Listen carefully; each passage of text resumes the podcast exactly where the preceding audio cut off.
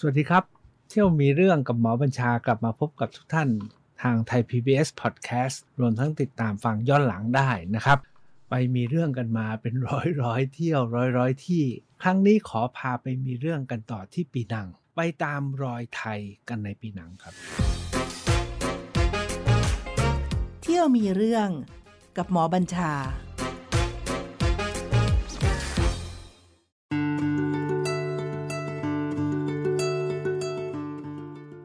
ริงๆแล้วเกาะปีนังที่ทุกวันนี้เราเรียกเนี่ยนะครับ ถ้าหากว่าท่านเคยจำได้ แต่ก่อนเนี่ยมีชื่ออีกชื่อหนึ่งว่าเกาะหมาก ถามว่าเกาะหมากกับปีนังต่างกันไหมคือเรื่องเดียวกันครับ เพราะว่าไอ้หมากเนี่ยนะฮะคนมาเลยเขาเรียกปีนังนะครับ แล้วก็ชื่อของต้นหมากเนี่ยสุดท้ายก็ไปขึ้นทะเบียนนะครับ ว่าเป็นปีนังง่าก็คือต้นหมากนี่แหละครับนั้นเกาะปีนังก็คือเกาะหมาก แต่ก่อนถ้าเราอ่านในหนังสือประวัติศาสตร์ไทยก็จะบอกว่ามีเกาะหมาก แล้วตอนหลังอังกฤษมาขอเช่าเกาะหมากไปจากสุลต่านเกดะนะครับ ตอนนั้นเนี่ยก็โอ้โหมันพลวันพลเกใช้อย่างนี้ก็แล้วกันว่าเ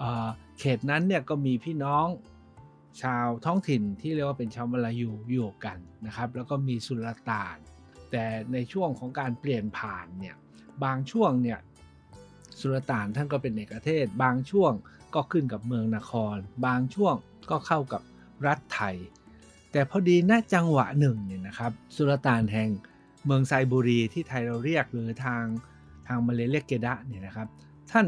อยากเป็นอิสระก็เลยยอมให้อังกฤษเข้ามาเช่าเกาะปีนังซึ่งอยู่นอกฝั่งเกดะนะครับ โดยโดยข้อตกลงว่า หากไทยลงมารุกราน อังกฤษต้องช่วยสุลต่านเกดะในการทัดทานกองทัพไทย ด้วยเหตุนี้แหละครับ สุดท้ายเกาะปีนังก็เป็นของอังกฤษ แล้วก็กลายเป็นนิคมช่องแคบของอังกฤษจะต่อมาอังกฤษก็ค่อยๆลุกคืบขึ้นมา เอาฝั่งเกดะด้วย แล้วสุดท้ายก็เอาทั้งแหลมอะไรอยู่นะครับ หลังจากอังกฤษชนะเนเธอร์แลนด์แล้วก็ชนะอีกหลายๆศึกนะครับ ดังนั้นถามว่าแล้วที่เกาะปีนังเนี่ย ยังมีร่องรอยไทยอะไรอยู่แค่ไหน การไปปีนังคราวนี้โชคดีครับที่ทาง Spirit of Asia The Way Forward เนี่ยนะครับ พาไปที่หมู่บ้านหมู่บ้านหนึ่ง ที่ผมก็ไม่เคยรู้มาก่อนนะครับ ชื่อว่าบูลาวติกุสบูลาวเนี่ยเขาแปลว่าเกาะติกุสเนี่ยแปลว่าหนู เอ๊ะมีเกาะหนูอยู่ด้วย แต่มันไม่ได้เป็นเกาะนะครับ เป็นแผ่นดินนี่แหละ อยู่อยู่ใน ในในบนเกาะปีนังฝั่งจอร์จไม่ไกลจากจอร์จทาวซึ่งเป็นย่านของฝรั่งเขาเรียกกันว่ากำปงสยามกำปงก็แปลว่าหมู่บ้าน เป็นย่านหมู่บ้านสยาม ซึ่งอยู่คู่กันครับกับฝ่ายพม่า ตรงนั้นก็มีวัดพม่ากับวัดไทยอยู่ วัดไทยเนี่ยเดิมเขาเรียกวัดปูลาติกุสนะครับก็คือวัดเกาะหนูนะฮะ แต่ตอนหลังทุกวันนี้เรียกว่าวัดชัยมังคลาราม ก็เปลี่ยนชื่อเป็นบาลีบาลีเป็นไทยๆนะครับไม่งั้นเป็นวัดเกาะหนูวัดปุราติกุสคนก็งงมีพระพุทธสายญาติงดงามมากเลย ทาง Spirit of Asia เนี่ยพาไปเยี่ยมบ้านคนไทยคนหนึ่ง ซึ่งเป็นเพื่อนกับนักเรียนไทยที่ไปเรียนปีนัง แล้วเราก็ไปกัน เดินเข้าไปถึงพอเดินเข้าไปถึง คุณบุญเหลือยกมือวัดดีวัดดีวัดดีเรียกอย่างนี้เลยนะครับอ๋อ เราก็รู้สึกเอ๊ะเดิมเนี่ยเรารู้สึกว่าปีนังเป็นเมืองนอกนะเป็นมาลายูเป็นมาเลหรือไม่ก็เป็นอังกฤษอ้ามีคนไทยมายืนสวัสดีอยู่ตรงนี้ด้วยเราก็เข้าไปทักทาย ปรากฏว่าพอเดินเข้าไปในบ้านนะครับ เปิดประตูบ้านนี้เป็นบ้านที่อยู่กันมาตั้งแต่รุ่นคุณปู่แล้วล่ะนะครับคุณพ่อของคุณบุญเหลือเนี่ยชื่อหนูวันหรือคุณวันดี คุณปู่เนี่ยชื่อจันดี บอกว่ามาจากสทิ้งพระ ที่บ้านป่าขาดเมื่อราวๆ2450 กว่ากว่า ก็มาอยู่ที่นี่ ตอนนั้นก็ 2450 กว่าก็น่าจะอังกฤษเข้ามาแล้วแหละนะครับ แต่อย่างไรก็ตามเมื่อมาค้าบอกว่าแต่ก่อนเนี่ยมาค้ายามาจากบ้านป่าขาดก็มาค้ายาค้าไปค้ามาก็เลยปักหลักอยู่ที่นี่ไม่กลับนะจนแม้กระทั่งเปลี่ยนเป็นมาลายูแล้วก็ไม่กลับแล้วละอยู่ที่นี่ แต่ที่ผมตื่นเต้นมากคือพอเดินโผล่เข้าไปในบ้านเอา้า ตรงนี้เป็นสมาคมชาวสยามแห่งเกาะปีนัง คุณบุญเหลือเนี่ยเป็นประธาน เป็นโต้โผ แต่ที่สนุกกว่านั้นคือโอ้มองไปในตู้นะครับ นอกจากตู้กลางเนี่ยมีพระพุทธรูปเป็นพระบูชา แต่ฝั่งขวามีนางกวักกับหัวโขนเป็นรูปฤาษีผมถามว่านี่มาไง โอ้นี่เป็นครูของปู่ไหว้ไว้ แต่ฝั่งอีกฝั่งหนึ่งสิครับ มีเทริดโนรากับหน้าพราน อยู่ด้วย ผมถามว่านี่มายังไงอะ คุณบุญเหลือบอก พ่อผมเป็นครูหมอโนรานะพ่อเป็นครูหมอโนราถามว่าคุณบุญเหลือเป็นไหมคุณเหลือว่าผมไม่เป็นเขยลูกเขยพี่เขยเขาเป็นนะครับ ทุกวันนี้เนี่ยขึ้นครูรับรับมอบครู คุณพ่อของคุณบุญเหลือเนี่ยครับชื่อวันดีนะครับ หรือโนราหนูวันเนี่ยเเป็นครูหมอโนรารำโนราด้วยแล้วทำพิธีดูผ้าฝ่าย มามาลายูเนี่ยเครื่องดนตรีเขามีไม่ครบหรอกทุกวันนี้และครูวันดีครูหมอโนราหนูวันเนี่ยตอนหลังก็รำไม่ได้มากนักหรอก แต่เน้นเรื่องทำพิธีกรรมนะครับก็ไหว้ครูหมออะเป็นบนบานแล้วก็ไปแก้ แก้ดวงแก้บนนะครับ ก็เป็นด้านหลักอย่างนั้นนะครับ แต่ทั้งบ้านเนี่ยเป็นคนไทย ลูกหลานเขาพูดไทยได้หมดเลย ความสำคัญอีกข้อหนึ่งก็คือที่เราไปเห็นก็คือว่า โอ้ มัลายูเนี่ยนะครับคราวที่แล้วท่านคงจำได้ว่าเขาตั้ง Georgetown Penang Heritage Trust นะฮะคู่กับ Georgetown World Heritage Incorporation เขาตั้งระบบเพื่อจะดูแลเรื่องมรดก ไม่ใช่เพียงแค่มรดกโลกแต่มรดกทั้งหลาย กลุ่มของปีนัง Heritage Trust เนี่ยนะครับเขาตั้งอีกงานหนึ่งขึ้นมา เขาตั้งสองสามงาน แต่งานที่ผมจดจำมากและเกี่ยวกับบ้านของโนราดูวันแล้ว แล้วก็บ้านที่เกาะหนูตรงนี้ก็คือว่า เขาตั้งระบบสรรหาศิลปินประจำปีนัง แล้วเขาก็ยกขึ้นเป็นเขาใช้คำว่า living heritage เขาไปตามหาศิลปินนักทั้งนักแสดงและช่างเนี่ยนะครับ ที่มีความสามารถบนเกาะปีนัง ไม่ว่าจะชาติพันธุ์ไหนไม่ได้สนใจชาติพันธุ์นะ สนใจว่าคุณเป็นช่างเขาไปพบคนช่างทำรองเท้า ช่างเขียน โคมนะโคมโคมไหว้สารเจ้านะครับ หรือแม้กระทั่งช่างร้อยลูกปัดทำรองเท้า ก็ไปหาเรื่อยๆ จนสุดท้ายเนี่ยเขาตั้งเป็น living heritage แล้วคุณหนูวันหรือโนราวันดีเนี่ยนะครับ ได้รับเป็นหนึ่งใน living heritage แห่งเกาะปีนัง ถามว่าประมาณถ้าเราพูดถึงศิลปินแห่งชาติเนาะของประเทศไทยเรามีศิลปินแห่งชาติ ซึ่ง ผ่านการเสนอตัวและสรรหากันทั้งประเทศ แล้วก็มีการพระราชทานรางวัล พร้อมกับมีเบี้ย แล้วก็ระบบสวัสดิการดูแลเนี่ยของที่นี่มันเป็นของรัฐนะของรัฐปีนังเนี่ยเขาก็ทำกันเองในท้องถิ่นด้วยการสรรหา แล้วก็ยกย่องเชิดชู พร้อมกับการประกาศเกียรติคุณ รวมทั้งมีเงินตอบแทนเพื่อให้ศิลปินเหล่านี้ได้ดำรงชีพได้ แต่ให้เป็นรายปีนะครับ เนื่องจากว่าเป็นเงินก็ไม่ใช่เงินของรัฐเขาต้องระดมกันมีคนบริจาคกกัน เขาก็ให้สักเจ็ดแปดคนนะครับ แล้วเมื่อใครถึงแก่กรรมเขาถึงจะหาคนใหม่มาทดแทนตามเงื่อนไขของงบประมาณที่เขามีนะครับ อย่างตอนที่เราไปถึงที่บ้านของพี่บุญเหลือหรือโนราหนุวันเนี่ยท่านเพิ่งสิ้นไปเมื่อ 2 ปีที่แล้วครับนั้นเราก็ได้เห็นแต่ร่องรอย มีร่องรอย อารมณ์ของความเป็นไทยเต็มไปหมดเลย ผมได้ดูเขาทำหนังสือว่าด้วยเหมือนกับถ้าเมืองไทยเราก็ว่าด้วยชนกลุ่มน้อยเนาะชาวเขาชาวรักลาโวย ทางนู้นเขาก็มีหนังสือว่าด้วยชนกลุ่มน้อยครับ ปรากฏว่าไทยก็เป็นหนึ่งในชนกลุ่มน้อยเนาะของมาเลเซียและปีนัง ก็มีเรื่องราวประเพณีเขามีสงกรานเขามีเข้าพรรษาเขามีประเพณี อะไรลอยกระทงก็มีการจัดกันแล้วก็ถือเป็นประเพณีสำคัญของท้องถิ่น ไม่ใช่เฉพาะของคนที่เกาะหนูหรือชุมชนชาวสยามเท่านั้น แต่เป็นประเพณีที่เขายกไว้ด้วย นอกจากนั้นแล้วยังไปเจอหนังสืออีกเล่มหนึ่งน่าสนใจมากเลยทำให้ผมโอ้พลิกดูเป็นของสถานเอกอัครราชทูตและสารกงสุลไทยในปีนัง ร่วมมือกับมหาวิทยาลัยธรรมศาสตร์ มีอาจารย์ชันวิทย์เกษตรศิริตอนเป็นอธิการบดีก็นานมากแล้วนะ ผมก็ส่งรูปมาให้อาจารย์ชันวิทย์ดู อาจารย์ชันวิทย์ก็บอกโอ้ใช่ใช่เคยไปร่วมสมัยนู้นนะครับ ก็เป็นหนังสือพ่อด้วยชาวสยามในมาเลเซียเขาก็รวบรวมไว้หมดเลยนะครับ ว่าชาวสยามในมาเลเซีย ทุกวันนี้เนี่ยอยู่กันที่ไหนบ้าง แล้วก็แต่ละครอบครัวแต่ละตระกูลกันมากันแล้วกี่รุ่นเท่าที่เขายกมาเป็นตัวอย่าง แล้วทุกวันนี้เป็นอยู่กันอย่างไร มีประเพณีพิธีกรรมอะไรบ้าง ที่สำคัญคือรวบรวมวัดไทยในมาลายูโอ้โหหลายสิบวัดเลยครับเต็มไปหมดเลยนะครับ ตั้งแต่กลันตันตรังกานูเปอร์ลิสเกดะห์ปีนังนะครับ แล้วก็ในอื่นๆตอนล่างลงไป ก็ถือว่าเป็นการได้ไปเรียนรู้ไปสัมผัสว่าอ๋อถ้าเราเนาะอยู่ตรงนู้นอยู่ตรงนี้ บ้านเมืองการเมืองพอมันเปลี่ยนเนี่ยเราก็เปลี่ยนนะอยากเป็นคนกลุ่มหลักก็กลายเป็นชนกลุ่มน้อย แต่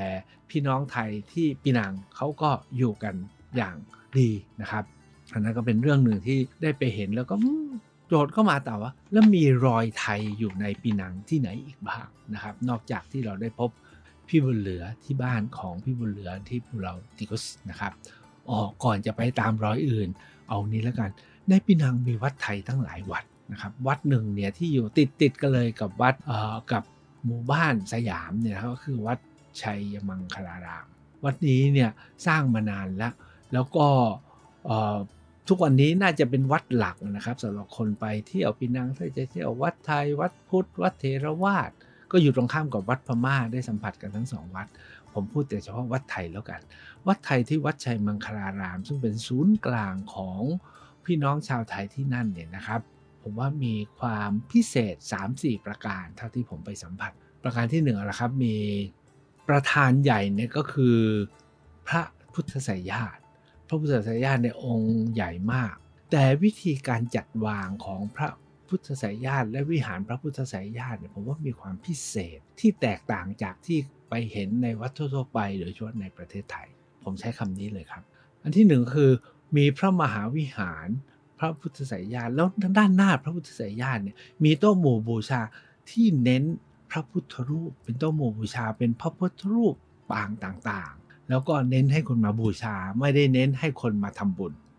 ในบ้านไทยเมืองไทยเราเนี่ยโอ้มันเน้นให้ทำบุญมากเลย นี่พอเข้าไปถึงเนี่ยเห็นพระพักองค์พระพุทธสายญาติเลยเห็นโต๊ะหมู่ชาแล้วมันก็อยากกราบใช่ไหมอยากศรัทธาเข้าใจเลยว่าอ๋อเขาคิดอย่างนั้น ข้างนอกพระวิหารข้างในพระวิหารเนี่ยเขาจะไม่มีรูปเทพหรือรูปเทวดา หรือรูปอะไรเขาให้อยู่นอกหมดเลยครับ แม้กระทั่งพระพรหมก็อยู่ข้างนอกอาท้าวเวสสุวรรณเนี่ยอยู่นอกหมด อยู่นอกพระวิหาร ของประเทศไทยเราตอนนี้เนี่ยบางวัดก็ยังรักษาไว้ข้างนอก บางวัดเนี่ยเข้าไปข้างในแล้วสุดท้ายบางวัดเนี่ยกลายเป็นจุดเด่นจนลืมพระพุทธรูปนะครับ อันนี้ผมเห็นเป็นเรื่องที่สองแต่เรื่องที่สามที่ผมรู้สึกว่างามมากเลย ถ้าว่าเข้าไปแล้วเรา ประทักษิณรอบพระพุทธสายญาติองค์นี้เนี่ยนะครับ จะพบพระพุทธรูปยืนและพระพุทธรูปนั่งนะครับ เรียงราย แล้วแต่ละรูปเนี่ยมีคำอธิบายว่าพระพุทธรูปนี้หมายถึงพระพุทธเจ้าพระองค์ใด หรือพระพุทธสาวกองค์ไหนนะครับมีกล่องเล็กนิดเดียววางไว้ข้างๆ เขียน 3 ภาษาคือไทยจีนและอังกฤษ ว่าพระองค์นี้หมายถึงอะไรถ้าบูชาแล้ว จะได้ผลอะไร อันนี้ก็เป็นเรื่องธรรมดานะครับ ก็ตามประเพณีของบ้านเราไทยจีนก็อยู่กันอย่างนี้แหละครับ แต่มันมีความหมายไม่ใช่ว่าทำบุญไปเรื่อยๆนะครับ หรือเรียกร้องให้ทำบุญกันมากเกินไป อันนี้ก็ทำเป็นกล่องเล็ก ๆ อยู่ที่มุมข้างหน้า แล้วพระแต่ละรูปเนี่ยส่วนใหญ่ก็เป็นแบบออกไปทางจีนเนาะ ออกจีนปีนัง แล้วก็มีพระรูปที่ออกมาเป็นแบบอินเดียบ้าง แบบไทยบ้างนะครับ รอบเลยครับ ท้ายสุดที่ผมประทับใจสุดๆนะครับ ก็คือว่าเขามีป้ายเพื่อกล่าวถึงผู้ที่มาร่วมบูรณะก็ไม่ใหญ่มากเกินไป มีตั้งแต่รูปสุลต่าน รูปรัฐบาลของมลายูของปีนัง มีแผงหนึ่งให้ความสำคัญกับพระบรมวงศานุวงศ์ของไทยนะครับ ว่าพระองค์ใดบ้างที่แวะมาร่วมทำบุญ อุทิศแล้วก็สนับสนุนกิจการของวัดนี้ แต่ที่ยิ่งใหญ่กว่านั้นคือตลอดผนังด้านหลัง เขาทำเป็นกล่องเล็กๆ ดูแล้วงดงามดีไว้สำหรับบรรจุอัฐิของชาวพุทธในละแวกนี้รวมทั้งที่ใต้พระสายญาติก็มีกล่องบรรจุนะครับ ดูมองเข้าไปแล้วสะอาดแล้วเรียบร้อยแล้วเป็นระบบ มีดอกไม้มาไหว้อะไรต่ออะไร ไม่เหมือนกับบ้านเราในประเทศไทยบางแห่งเนี่ยโรคสกปรกแล้วก็เต็มอะไรไปหมด แต่ที่นี่เป็นระเบียบเรียบร้อย อันนั้นคือสิ่งที่ได้เห็นที่วัดชัยมังคลารามนอกนอกจากพระวิหารเนี่ยนอกจากที่ผมพูดแล้วว่ามีเทพมีอะไรต่ออะไรแล้วเนี่ยลักษณะเขาก็แบบไทย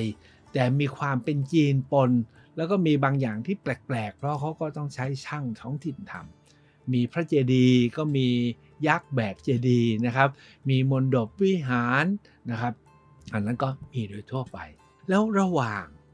วัดเนี่ยนะครับกับวัดไทยกับหมู่บ้านปุราติกัสที่ผมพูดตะกี้นี้นะครับ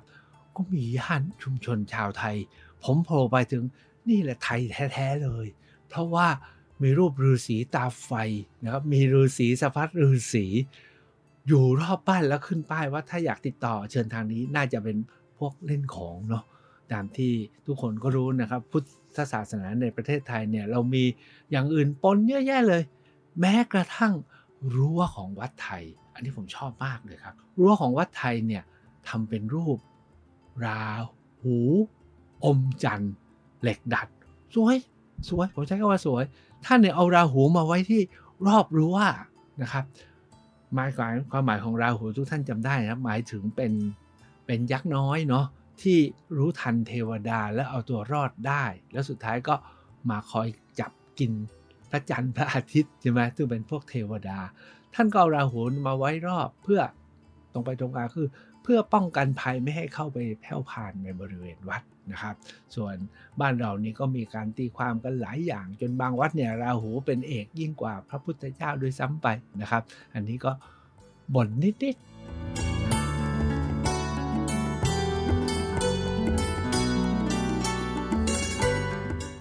ออกจากย่านนี้นะครับ พอดีเนี่ยเราได้พบกับนักประวัติศาสตร์ท้องถิ่นคนสำคัญคนหนึ่งที่อยู่ปีนังเขาเป็นคนจีนนะครับ ชื่อเคลเมนต์เหลียง คุณเคลเมนต์เหลียงเนี่ยเป็นคนที่สนใจเรื่องประวัติศาสตร์ท้องถิ่น โดยเฉพาะอย่างยิ่งที่เกี่ยวกับประเทศไทย รวมทั้งที่เกี่ยวกับอื่นๆด้วยนะ คุณเคลเมนต์เหลียงในจริงๆเนี่ยฟังมาว่ารู้เรื่องญี่ปุ่นมากเลยทางญี่ปุ่นเนี่ยท้าทามให้ไปช่วยงานไปสอนไปช่วยวิจัยอยู่ญี่ปุ่นอยู่เสมอๆแต่คราวนี้ เราขอให้คุณเคลเมนเนี่ยช่วยพาไปตามรอยไทยในปีนังให้เราหน่อย คุณเคลเมนบอกได้ได้ได้ แล้วคุณเคลเมนก็พาไปที่จุดแรก ที่ถ้าไม่มีคนพาไปเนี่ยเราไม่รู้นะครับ พอไปถึงที่ริมหาดที่หน้าท่าอยู่ติดติดกับศาลาว่าการเมืองปีนัง กับศาลาว่าการรัฐคือทั้ง City Hall และ Town Hall เนี่ยนะครับ ซึ่งอันนี้อังกฤษสร้างไว้นะครับ แล้วก็ข้างหน้าเนี่ยก็จะมี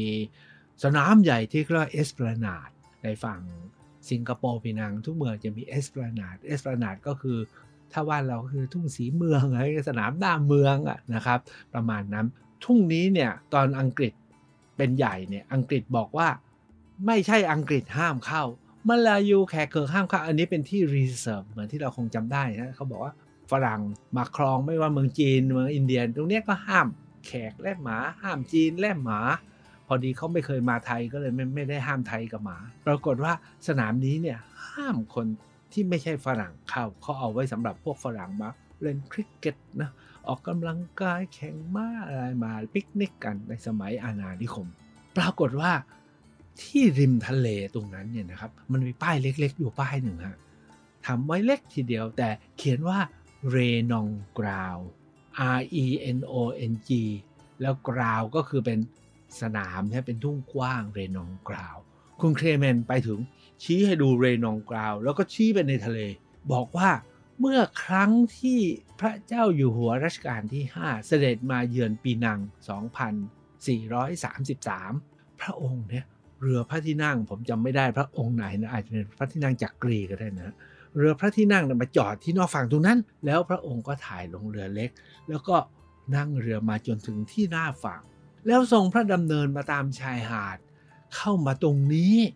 แล้วก็เข้าไปในคฤหาสน์ของตระกูลนรนอง คือคอซิมขิมถ้าผมจำไม่ผิดนะอันนี้เป็นคฤหาสน์ใหญ่คฤหาสน์หลังนี้ดูเหมือนว่าจะชื่อว่า เรียกว่าราชาหลอดเป็นหลอดของใคร ใช่หลอดของรัชกาลที่ 5 หรือเปล่า แต่ทุกวันนี้ไม่มีอะไรเหลือแล้วนะครับ ทุกวันนี้เนี่ยเขารื้อใหม่นะครับ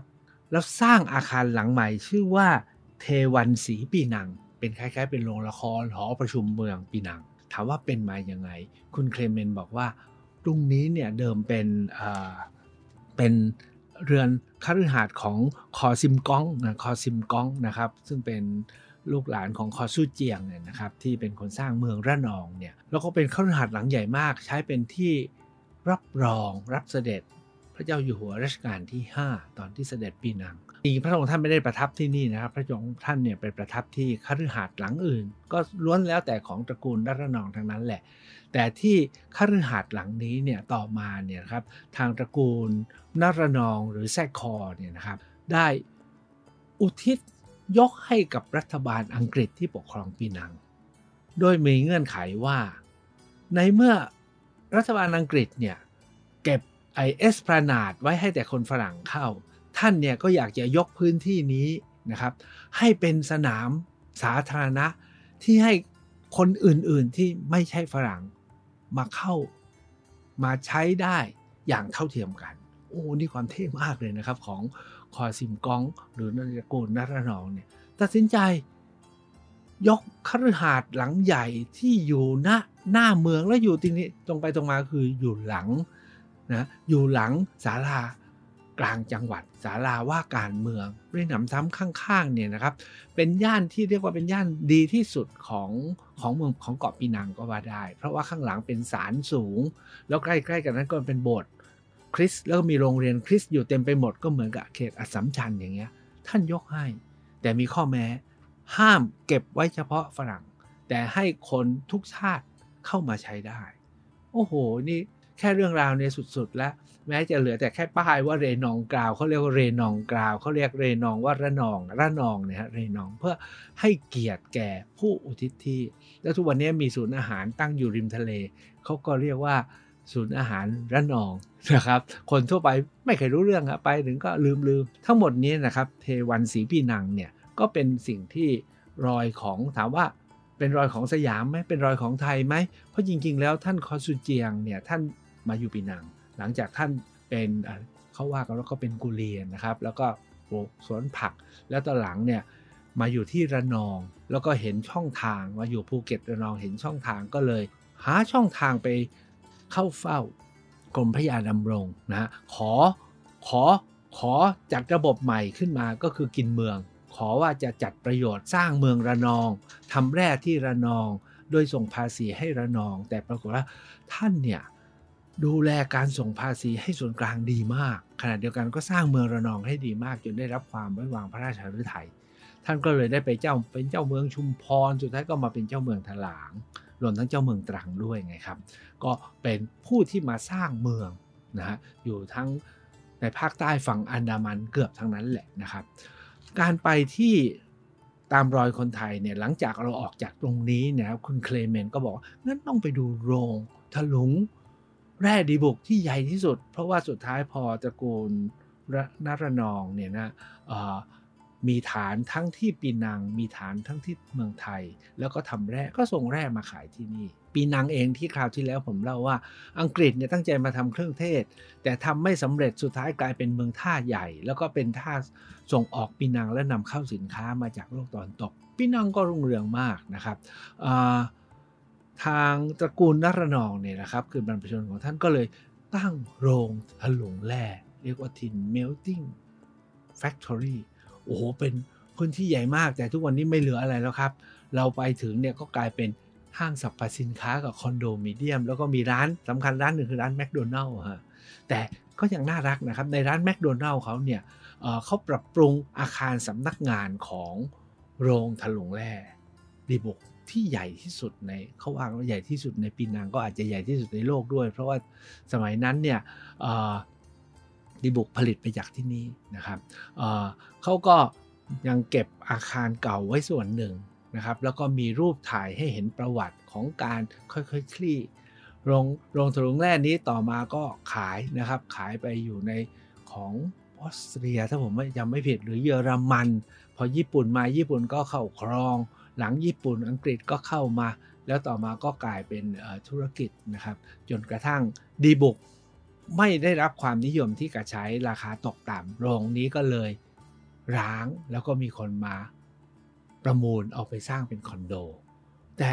นอกจากเขาเก็บรักษาเรื่องราวแล้วก็มีนิทรรศการจัดให้เราพอเห็นเนี่ยเขายังมีเรื่องที่สองก็คือเขาทำเป็นประติมากรรมนะครับ เหมือนกับคนกำลังขนแร่ขุดแร่ดีบุกแล้วเอาไปหลอมให้เราได้เห็นด้วย จากนั้นกรุงเคลแมนก็บอกไปไปอีกไปอีกเราก็ไปเจอถนนตรังฮะมีเจอถนนตรังแล้วก็โรงแรมปีนังบนถนนตรังเออถามว่าทำไมมีโรงแรมอย่างนี้นะครับบอกก็คนตรังนี่แหละ ก็ท่านคอซิมบีมาอยู่ที่เมืองตรังใช่ไหมเป็นเจ้าเมืองตรังเพราะคนตรังก็จะมาค้าที่นี่ แล้วคอซิมบีที่เอาต้นยาง พาราไปปลูกต้นแรกที่ตรังก็เอาไปจากที่ปีนังนี่แหละครับมันมีถนนตรังเขาบอกแต่ก่อนตรงเนี้ยคนตรังมาทำงาน เพื่อนผมคนหนึ่งนะครับ เป็นคนตรังบอกว่าใช่ใช่ปู่ทวดแกก็มาทำงานที่ปีนังนั้นแหละนะครับนั้นตรังกับปีนังอะใกล้กันนิดเดียวครับ ต่อจากถนนตรังมีถนนทุ่งคา ทุ่งคานี่คือเหมืองแร่ใหญ่อยู่ที่ภูเก็ตใช่ไหมครับ ก็มีถนนทุ่งคาผมถามว่าทำไมก็คนภูเก็ตนะมาตั้งตั้งโรง เก็บแร่เพื่อมาส่งถลุงแล้วก็มาค้าก็เลยมีถนนทุ่งคาอยู่ตรงนี้ด้วย ก็ตรงว่าเราเจอเรื่องของคนไทยเยอะแยะไปหมดเลย แต่ท้ายสุดเนี่ยคุณเคลแมนบอกว่ามีเรือน 3-4 หลังที่เราต้องไปดู เรือนแรกเนี่ยชื่อว่าเรือนซินนามอนเรือนนี้เรือนซินนามอนคือจริงๆก็คือต้นต้นอะไรอะจำไม่ได้ละการบูนไม่ใช่การบูนเรือกันนะฮะซินนามอนเนี่ย เป็นเรือนที่สมเด็จกรมพระยาดำรงมาประทับ แล้วอยู่ในเวลาเราอ่านหนังสือสารสมเด็จน่ะสมเด็จกรมพระยาดำรงกับกรมพระนริศเนี่ยนะท่านมีจดหมายถึงกันเนี่ยก็กรมพระยาสมเด็จกรมพระยาดำรงท่านประทับอยู่ที่บ้านซินนามอนเนี่ยนะครับเราก็ไปจนถึงเนี่ยพอไปถึงอ้าวมันไม่ใช่มันถูกเปลี่ยนหมดแล้ว ผมก็เลยเดินเข้าไปขอลงไปดูหน่อยสิก็เจอรอปภยืนอยู่ผมถามว่า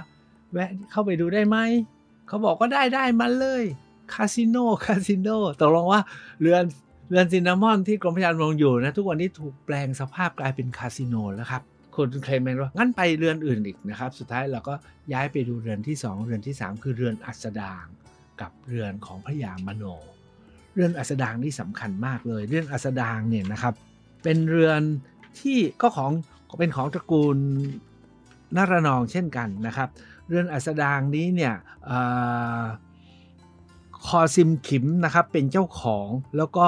ร้นเก้ารัชกาลที่6เนี่ยกับพระนางอินทรศักดิ์สจี หรือแม้กระทั่งรัชกาลที่7เนี่ยเวลามาปีนังก็ประทับที่เรือนหลังนี้นะครับ ปรากฏว่าเรือนหลังนี้เนี่ยถูกเปลี่ยนสภาพนะครับ มีการซื้อขายแล้วก็เขาก็จะสร้างเป็นคอนโดใหญ่ ปรากฏว่า กลุ่มอนุรักษ์มรดกปีนังเนี่ยครับปีนังเฮอริเทจทรัสบอกว่าไม่ได้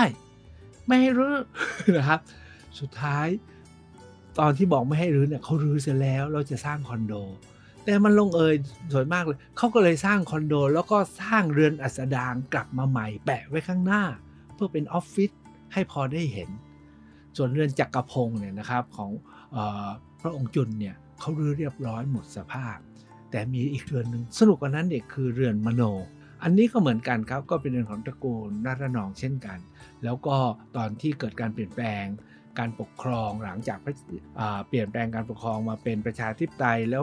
ให้พระยามโนปกรณ์นิติธาดาขึ้นเป็นนายกรัฐมนตรีคนแรกเนี่ยหลังจากนั้นไม่นานก็เกิดปฏิวัติ พระยามโนก็เลยอพยพมาอยู่ปีนังนะครับ แล้วตอนหลังท่านก็สิ้นที่ปีนัง แล้วเรือนหลังนี้เป็นเรือนที่ใช้รับรองพระยามโนปกรณ์ตอนที่ท่านมาแรกๆ อเขาจะสร้างคอนโดนะครับ พวกปีนังเฮอริเทจก็ไปประท้วงอีกบอกว่า ไม่ได้ต้องเก็บเรือนนี้ไว้มันเรือนของนายกรัฐมนตรีคนแรกของไทยนี่นายกรัฐมนตรีคนแรกของไทยเขาพยายามรักษา แต่ถามว่าบ้านนายกรัฐมนตรีคนแรกของไทยจริงๆเนี่ยในเมืองไทยคนไทยรักษาป่ะเขารักษาจนคอนโดทำไงรู้ป่ะคอนโดก็เลยเก็บรักษาไว้ไม่กล้ารื้อครับ สร้างคอนโดครอบเลยฮะ แล้วก็ให้เรือนนี้เป็นออฟฟิศของคอนโดมิเนียม ก็เท่ไปอีกแบบหนึ่งคอนโดสูง 3-40 ชั้น แล้วมีบ้านพระยามโนอยู่ข้างใต้ครับ อยู่ในซอกเล็กๆ อันนี้คือเรื่องของบ้านคนไทย ส่วนบ้านของตระกูลคอซิมบีเนี่ยนะครับ